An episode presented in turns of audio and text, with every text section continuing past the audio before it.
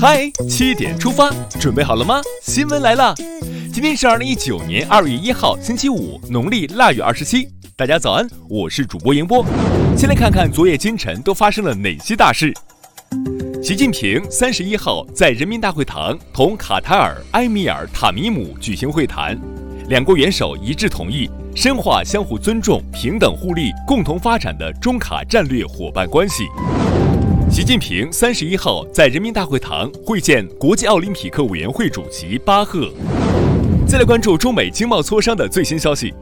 当地时间三十号上午，新一轮中美经贸高级别磋商开幕式在美国白宫举行，刘鹤以及美国贸易代表莱特希泽、财政部长姆努钦等出席。中国农历新年春节即将到来，很多人都会选择出境游。外交部发言人耿爽三十一号建议中国公民计划出境旅游时，切实提高风险防范意识，多关注外交部发布的海外安全提醒信息。春节期间，文明出游，安全第一。广电总局近日发布通知称，对参与违规买卖收视率或参与收视率造假、未按要求规范及时缴纳税款的持广播电视节目制作经营许可证机构，将不予换发新的许可证。并撤销其节目制作经营许可，除草育苗，还影视行业风清气正。刚刚进入二零一九年的第一个月，人民币就涨势十足。三十一号，中国外汇交易中心公布人民币对美元汇率中间价为六点七零二五，在不断迫近六点六区间的同时，创下逾半年新高。国家航天局发布消息。三十号二十时三十九分，嫦娥四号着陆器接受光照自主唤醒。此前，玉兔二号巡视器于二十九号二十时许完成自主唤醒，两期关键设备按预定程序相继通电开机，安全度过首个月夜。嫦娥醒来过大年，一定是这样的。接下来关注一条总台独家内容：二零一九年央视春晚主持阵容发布。康辉、朱迅、任鲁豫、李思思、尼格买提将担任北京主会场主持人。此外，在江西井冈山、吉林长春以及广东深圳三个分会场还有六位主持人。大年三十儿不见不散。再来刷新一组国内资讯。先来看天气，中央气象台三十一号继续发布寒潮蓝色预警，受较强冷空气影响，黄淮南部、江淮北部、江南大部、华南中北部将降温六到八度。其中，江南南部和东部、华南北部等地的部分地区降温可达十到十二度，提醒小伙伴注意防寒保暖，雨雪后开车慢行。三十一号，内蒙古自治区人民政府原副主席白向群受贿、贪污、内幕交易、泄露内幕信息案一审开庭，白向群当庭表示认罪悔罪，绝不上诉。有贪必反，有腐必肃，绝不姑息。三十一号，上海发布新规。将垃圾分类纳入法制框架，明确规定，个人混合投放垃圾今后最高可罚两百元，单位混装混运最高可罚五万元。新规定将于七月一号正式实施。垃圾分类从我做起。再来关注一条农民工兄弟的消息：近日，陕西西安中院举行执行案款集中发放仪式，将近期执结的十五起执行案件案款二点七五亿元给付到申请执行人手中。其中涉及农民工四千七百九十人，工资两亿多元，让农民工鼓着腰包回家过年，赞！需要点赞的还有河南濮阳的这条规定。近日，河南濮阳出台新规，明确规定彩礼、礼金、酒宴等最高限额，农村婚嫁彩礼不得高于六万元，城区婚嫁彩礼不得高于五万元等。叫板漏风漏席，让婚姻返璞归真，支持！对国家博物馆的预约服务，我也举双手支持。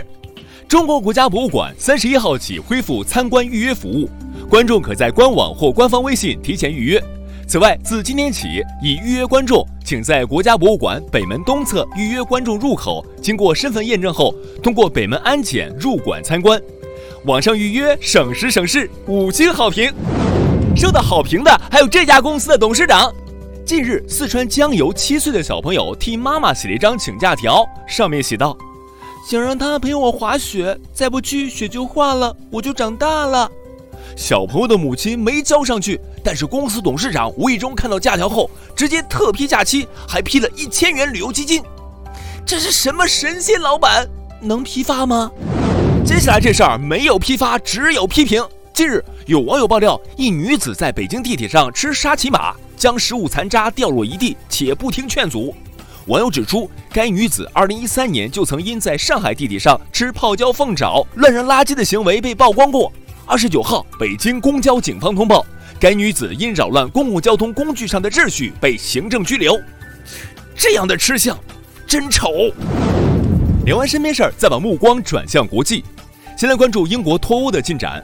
在英国议会通过修正案，要求首相特蕾莎梅修改脱欧协议后，欧盟三十号不为所动，坚称脱欧协议不容修改，也无意与英方重新谈判。再把目光聚焦缅甸，为促进国际支付与结算和边境贸易发展，缅甸中央银行三十号发布通告，宣布增加人民币和日元为官方结算货币。中缅边贸支付和结算迈上便利的快车道。近日，一条中国新婚夫妇泰国旅拍被捕的新闻引发热议。清迈移民局官员近日受访时称，事情发生在一月三号，而且他们并没有逮捕旅拍的新婚夫妇，而是逮捕了三名非法从事旅拍工作的人员。日本又出现核泄漏了。当地时间三十号，日本茨城县一国营核燃料处理设施发生核泄漏事故，现场有九名工作人员。幸运的是，九人均配保护装备，没有直接暴露在核辐射之中，并已及时撤离。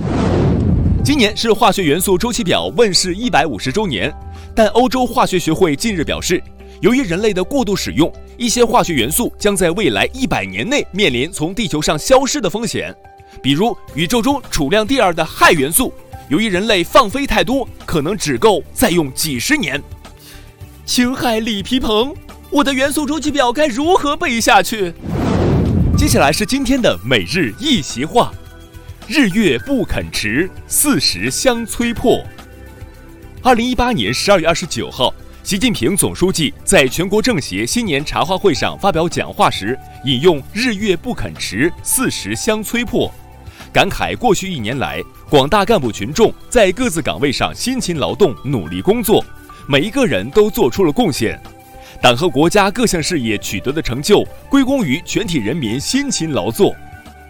日月不肯迟，四时相催迫，出自陶渊明的杂诗，意思是说，日夜的交替不肯推迟，四个季节相互催促，喻指一天过得很快，一年也过得很快。我们应该珍惜时光，不让一日虚度。最后进入今天的每日话题：过年回谁家？七成已婚受访青年受困扰，临近年关，过年回谁家是已婚人士讨论的热门话题。一项调查显示，七成已婚受访青年被这个问题困扰，其中超过三成的已婚受访青年今年打算两边跑。另外，各有超过两成的已婚受访青年表示回男方家或者女方家。你们今年回谁家过年？点击文章底部留言，一起聊聊吧。好了，今天的七点出发就到这里。更多精彩内容，请关注央广新闻微信公众号。咱们明天再见。